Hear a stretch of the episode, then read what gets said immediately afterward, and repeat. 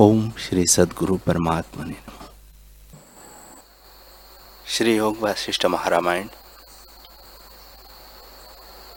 देवी बोली, हे लीले, जो पुरुष अविदित वेद है, अर्थात जिसने जानने योग्य पद नहीं जाना, वह बड़ा पुण्यवान भी हो तो भी उसको अंतवाहकता नहीं प्राप्त होती। अंतवाहक शरीर भी झूठ है, क्योंकि संकल्प रूप है। इससे जितना जगत तुझको भासता है, वह कुछ उपजा नहीं। शुद्ध चिदाकाश सत्ता अपने आप में स्थित है। फिर लीला ने पूछा, हे देवी, जो यह सब जगत संकल्प मात्र है तो भाव और अभाव रूप पदार्थ कैसे होते हैं? अग्नि उष्ण रूप है, पृथ्वी स्थिर रूप है, बर्फ़ शीतल है, आकाश की सत्ता है, काल की सत्ता है, कोई स्थूल है, कोई सूक्ष्म पदार्थ है। ग्रहण, त्याग, जन्म, मरण होता है और मृतक हुआ, फिर जन्मता है इत्यादि सत्ता कैसे भासती है? देवी बोली, हे लीले, जब महाप्रलय होता है, तब सब पदार्थ अभाव को प्राप्त होते हैं और काल की सत्ता भी नष्ट हो जाती है। उसके पीछे अनंत चिदाकाश सब कलनाओं से रहित और बोधमात्र ब्रह्म सत्ता ही रहती है। उस चैतन्य सत्ता में सब चित्त सम्मित होती है। तब चैतन्य समित में आपको तेज अणु जानता है। जैसे स्वप्न में कोई आपको पक्षी रूप उड़ता देखे, वैसे ही देखता है। उससे स्थूलता होती है। वही स्थूलता ब्रह्मांड रूप होती है, उससे तेज अणु आपको ब्रह्मा रूप जानता है। फिर ब्रह्मा रूप होकर जगत को रचता है। जैसे जैसे ब्रह्मा चेतता जाता है, वैसे ही वैसे स्थूल रूप होता जाता है। आदि रचना ने जैसा निश्चय किया है कि यह ऐसे हो और इतने काल रहे, उसका नाम नीति है। जैसे आदि रचित, जैसे आदि रचना नियत की है, वह ज्यों की त्यों होती है उसके निवारण करने को किसी की सामर्थ्यता नहीं। वास्तव में आदि ब्रह्मा भी अकारण रूप है, अर्थात कुछ उपजा नहीं। तो जगत का उपजना मैं कैसे कहूँ? हे लीले, कोई स्वरूप से नहीं उपजा, परंतु चेतना संवेदन के फुरने से जगत आकार होके भासता है। जिसमें जैसे निश्चय है, वैसे ही स्थित है। अग्नि उष्ण ही है, बर्फ़ शीतल ही है और पृथ्वी स्थित रूप ही है। जैसे उपजे है, वैसे ही स्थित है। हे लीले, जो चेतन है, उस पर यह नीति है कि वह उपदेश का अधिकारी है, और जो जड़ है, उसमें वही जड़ता स्वभाव है। जो आदि संवित में आकाश का फुरना हुआ तो आकाश रूप होकर स्थित हुआ। जब काल का स्पंद फुरता है, तब वही चेतन संवित काल रूप होकर स्थित होता है। जब वायु का फुरना होता है, तब वही संवित वायु रूप होकर स्थित होता है। इसी प्रकार अग्नि, जल, पृथ्वी, नाना रूप होकर स्थित हुए स्थूल सूक्ष्म रूप होकर चेतन संवित ही स्थित हो रहा है। जैसे स्वप्न में चेतन संवित ही पर्वत वृक्ष रूप होकर स्थित होता है, वैसे ही चेतन संवित जगत रूप होकर स्थित हुआ है। हे लीले, जैसे आदि नीति ने पदार्थों के संकल्प रूप धारे है, वैसे ही स्थित है। उसके निवारण करने की किसी में सामर्थ्यता नहीं। क्योंकि चेतन का तीव्र अभ्यास हुआ है। जब यही संवित उलटकर और प्रकार स्पंद हो, तब और ही प्रकार हो, अन्यथा नहीं होता। हे लीले, यह जगत सत नहीं। जैसे संकल्प नगर भ्रम सिद्ध है, और जैसे स्वप्न पुरुष और ध्यान नगर असतरूप होता है, वैसे यह जगत भी असतरूप है, और अज्ञान से सत की नहीं भासता है। जैसे स्वप्न सृष्टि के आदि में तन्मात्र सत्ता होती है, और उस तन्मात्र सत्ता का आभास किंचित स्वप्न सृष्टि का आकार होता है। वैसे ये जागृत जगत के आदि तन्मात्र सत्ता होती है, और उससे किंचन अकारण रूप यह जगत होता है। हे लीले, यह जगत वास्तव में कुछ उपजा नहीं। असत ही सत किनाई होकर भासता है। जैसे स्वप्न की अग्नि स्वप्न में असत ही सतरूप हो भासती है। वैसे ही अज्ञान से यह जगत सत्य भासता है और जन्म, मृत्यु और कर्मों का फल होता है। सो तो श्रवण कर।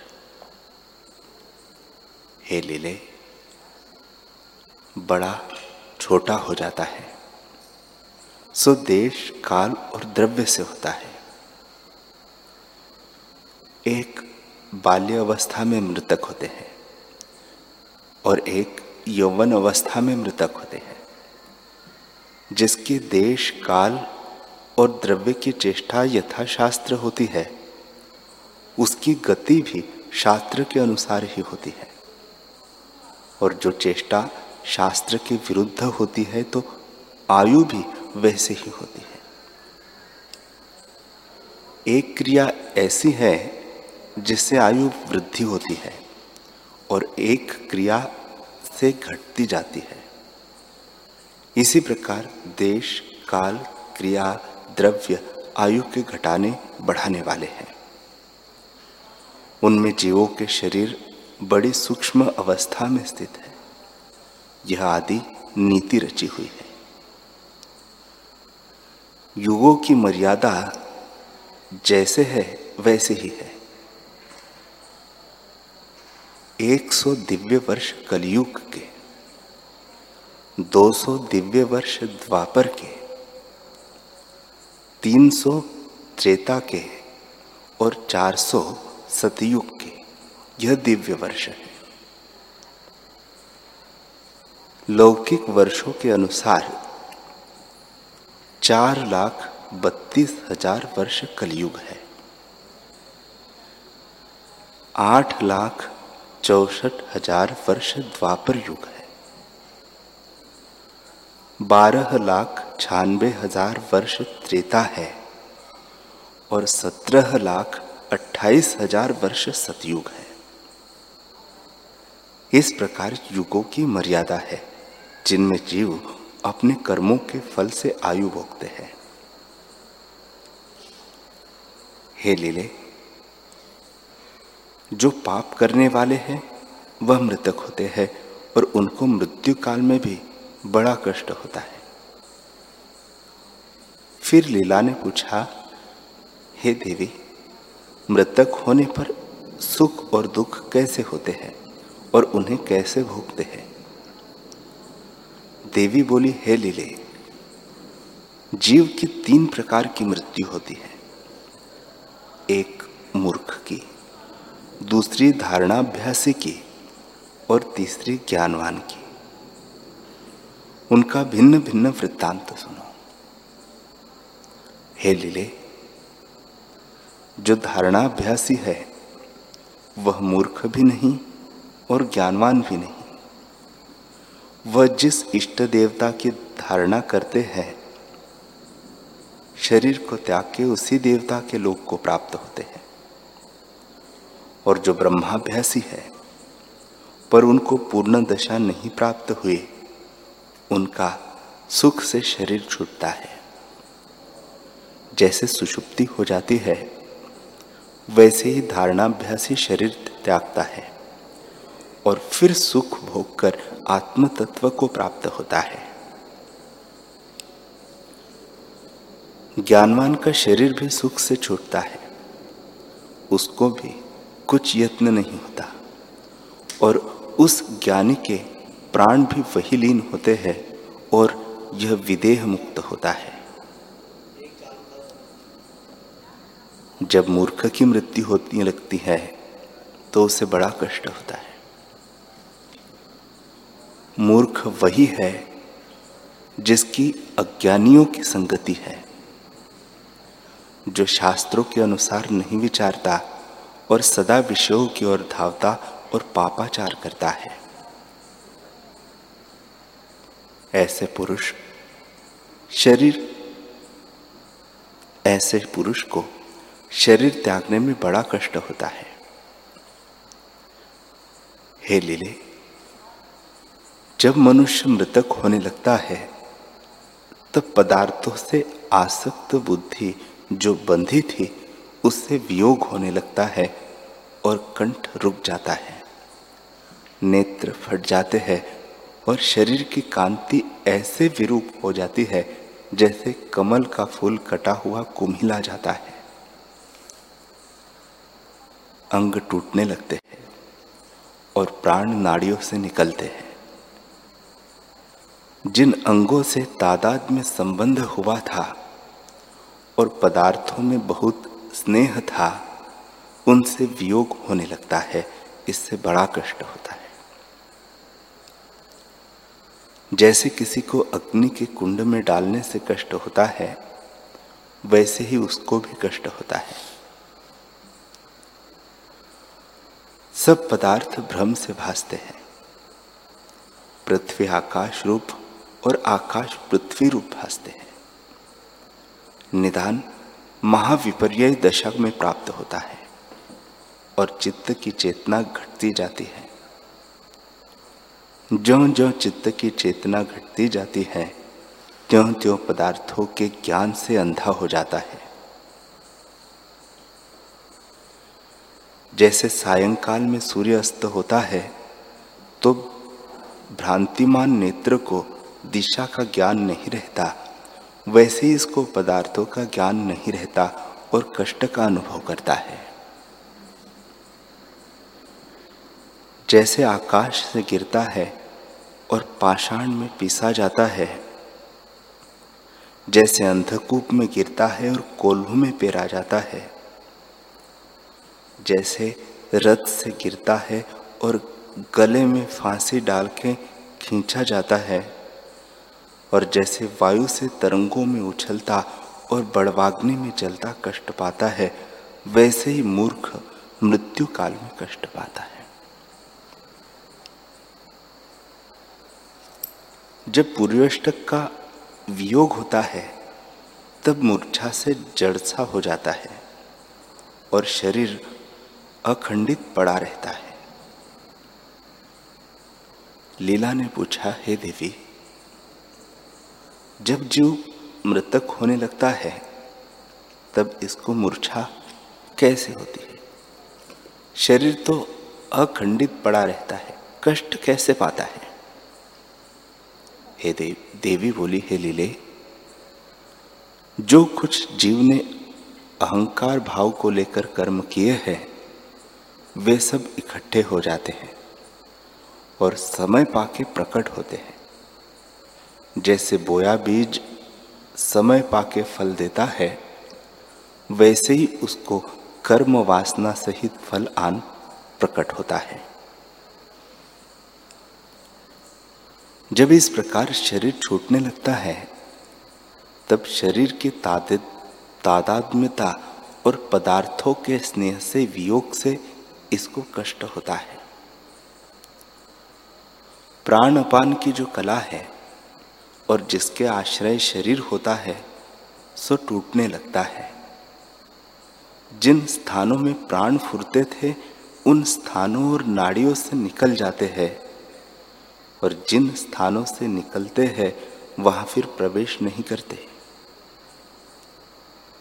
जब नाड़ियाँ जर्जरीभूत हो जाती है, और सब स्थानों को प्राण त्याग जाते हैं, तब यह पूर्वष्टक शरीर को त्याग निर्वाण होता है। जैसे दीपक निर्वाण हो जाता है और पत्थर की शिला जड़ीभूत होती है, वैसे ही पूर्वष्टक शरीर को त्याग कर जड़ीभूत हो जाती है और प्राण अपान की कला टूट पड़ती है। हे लीले, मरना और जन्म भी भ्रांति से भासता है, आत्मा में कोई नहीं। संवित मात्र में जो संवेदन फुरता है, सो अन्य स्वभाव से सत्य की नहीं होकर स्थित होता है। और मरण और जन्म उसमें भासते हैं, और जैसी जैसी वासना होती है, उसके अनुसार सुख दुख का अनुभव करता है। जैसे कोई पुरुष नदी में प्रवेश करता है तो उसमें कहीं बहुत जल और कहीं थोड़ा जल होता है। कहीं बड़े तरंग होते हैं और कहीं सोमजल होता है, पर वे सब सोमजल में होते हैं। वैसे ही जैसी वासना होती है, उसी के अनुसार सुख दुख का अनुभव होता है और अध, ऊर्ध्व, मध्य वासना रूपी गड्ढे में गिरते हैं। शुद्ध चैतन्य मात्र में कोई कल्पना नहीं। अनेक शरीर नष्ट हो जाते हैं और चैतन्य सत्ता जो की त्यों रहती है। जो चैतन्य सत्ता भी मृतक हो तो एक के नष्ट हुए सब नष्ट हो जाए, पर ऐसे तो नहीं होता। चैतन्य सत्ता से सब कुछ सिद्ध होता है। जो वह न हो तो कोई किसी को न जाने। हे लीले, चैतन्य सत्ता न जन्मती है, न मरती है। वह तो सर्व कल्पना से रहित केवल चिन्ह मात्र है। उसका किसी काल में कैसे नाश हो? जन्म मरण की कल्पना संवेदन में होती है। अचेत चिन्मात्र में कुछ नहीं हुआ। हे लीले, मरता वही है जिसके निश्चय में मृत्यु का सद्भाव होता है। जिसके निश्चय में मृत्यु का सद्भाव नहीं, वह कैसे मरे? जीव को जब दृश्य का अत्यंत अभाव हो, तब बंधों से मुक्त हो। वासना ही इसके बंधन का कारण है। जब वासना से मुक्त होता है, तब बंधन कोई नहीं रहता।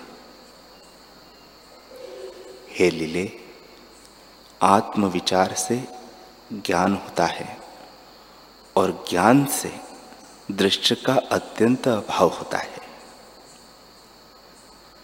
जब दृश्य का अत्यंत अभाव हुआ, तब सब वासना नष्ट हो जाती है। यह जगत उदय हुआ नहीं, परंतु उदय हुए कि नहीं वासना से भासता है। इसे वासना का त्याग करो। जब वासना निवृत्त होगी, तब बंधन कोई न रहेगा।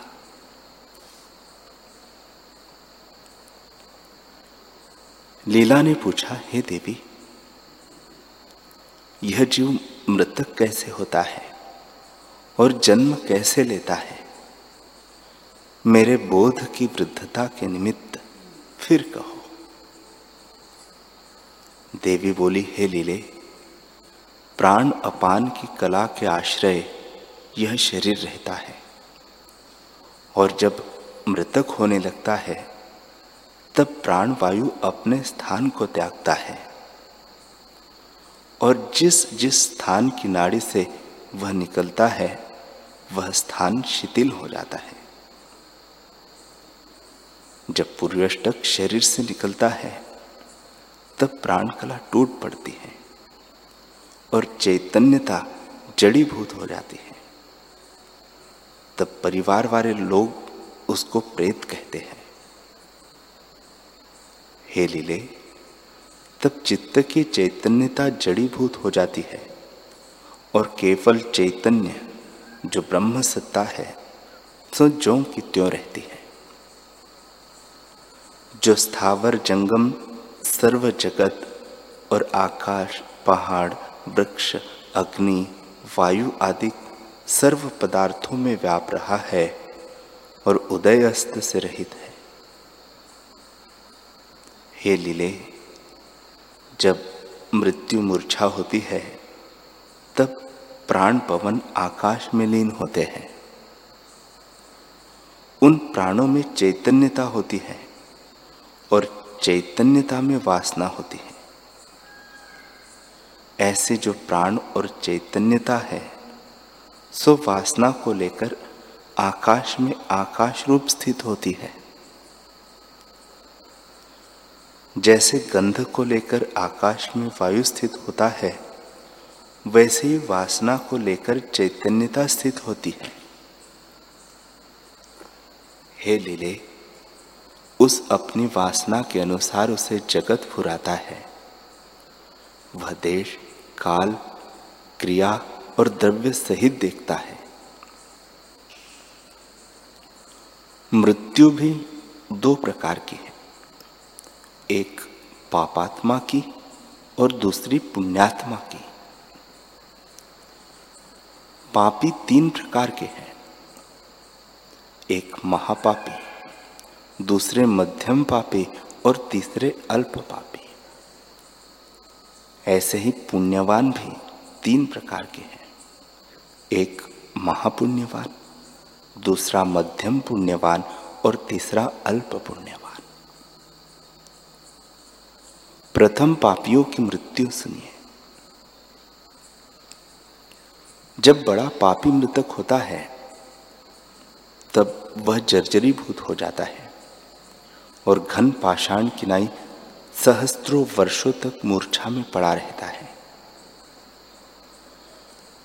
कितने ऐसे जीव हैं जिनको उस मूर्छा में भी दुख होता है। बाहर इंद्रियों को दुख होता है, तब उसके राग द्वेष को लेकर चित्त की वृत्ति हृदय में स्थित होती है। वैसे ही पाप वासना का दुख हृदय में होता है और भीतर से जलता है। इस प्रकार जड़ीभूत मूर्छा में रहता है। इसके अनंतर उसको फिर चैतन्यता फुराती है। तब अपने साथ शरीर देखता है। फिर नरक भोगता है और चीरकाल पर्यंत नरक भोग करके बहुतेरे जन्म, पशु आदि के लेता है और महानीच और दरिद्री निर्धनों के गृह में जन्म लेकर वह भी दुखों से तप्त रहता है। हे लीले, यह महापापियों की मृत्यु तुझसे कही। अब मध्यम पापी की मृत्यु सुन। जब मध्यम पापी की मृत्यु होती है, तब वह भी वृक्ष किनाई मूर्छा से जड़ीभूत हो जाता है और भीतर दुख से जलता है। जड़ीभूत से थोड़े काल में चिर चेतना पाता है। फिर नरक भुगतता है और नरक भोग के तिरक आदि योनि भुगतता है। उसके पीछे वासना के अनुसार मनुष्य शरीर पाता है। अब अल्प पापी की मृत्यु सुनो। हे लीले, जब अल्प पापी मृतक होता है, तब मूर्छित हो जाता है और कुछ काल में उसको चेतनता फुरती है। फिर नरक में जाकर भुगतता है, फिर कर्मों के अनुसार और जन्मों को भुगतता है और फिर मनुष्य शरीर धारता है। हे लीले, यह पापात्मा की मृत्यु कही। अब धर्मात्मा की मृत्यु सुनो। जो महाधर्मात्मा है, वह जब मृतक होता है, तब उसके निमित्त विमान आते हैं। उन पर आरूढ़ करा के उसे स्वर्ग में ले जाते हैं। जिस इष्ट देवता की वासना उसके हृदय में होती है, उसके लोक में उसे ले जाते हैं। और उसके कर्मानुसार स्वर्ग सुख भुगताते हैं। स्वर्ग सुख, जो गंधर्व, विद्याधर, अप्सरा आदि भोग है, उनको भोग के फिर गिरता है और किसी फल में स्थित होता है। तब उस फल को मनुष्य भोजन करता है, तब वीर्य में जा स्थित होता है और उस वीर्य से माता के गर्भ में स्थित होता है। वहाँ से वासना के अनुसार फिर जन्म लेता है। जो भोग की कामना होती है तो श्रीमान महात्मा, धर्मात्मा के ग्रह में जन्म लेता है। और जो भोग से निष्काम होता है, तब संतजनों के ग्रह में जन्म लेता है। अब मध्यम धर्मात्मा की मृत्यु सुनो। हे लीले, जो मध्यम धर्मात्मा मृतक होता है, उसको शीघ्र ही चैतन्यता फुराती है। और वह स्वर्ग में जाकर अपने पुण्य के अनुसार स्वर्ग भोग के फिर गिरकर किसी फल में स्थित होता है। जब फिर उस फल को कोई पुरुष भोजन करता है, तब पिता के वीर्य द्वारा माता के गर्भ में आता है। और वासना के अनुसार जन्म लेता है। अल्प धर्मात्मा जब मृतक होता है, तब उसको यह फुराता है कि मैं मृतक हुआ हूँ। मेरे बांधवों ने और मेरे पुत्रों ने मेरी पिंड क्रिया की है और पितरलोक में चला जाता है।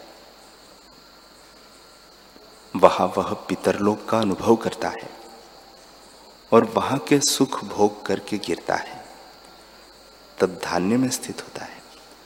जब उस धान्य को पुरुष भोजन करता है, तब वीर्य रूप होकर स्थित होता है। फिर उस वीर्य द्वारा माता के गर्भ में जाता है और वासना के अनुसार जन्म लेता है।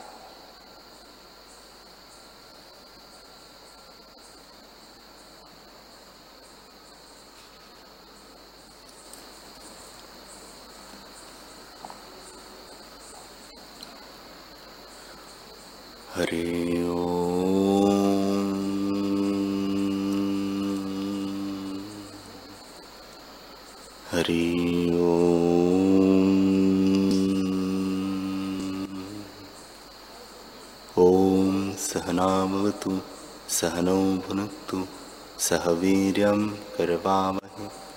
तेजस्विनावधीतमस्तु मा विद्विषावहे ॐ शान्तिः शान्तिः शांति श्री सद्गुरुदेव भगवान की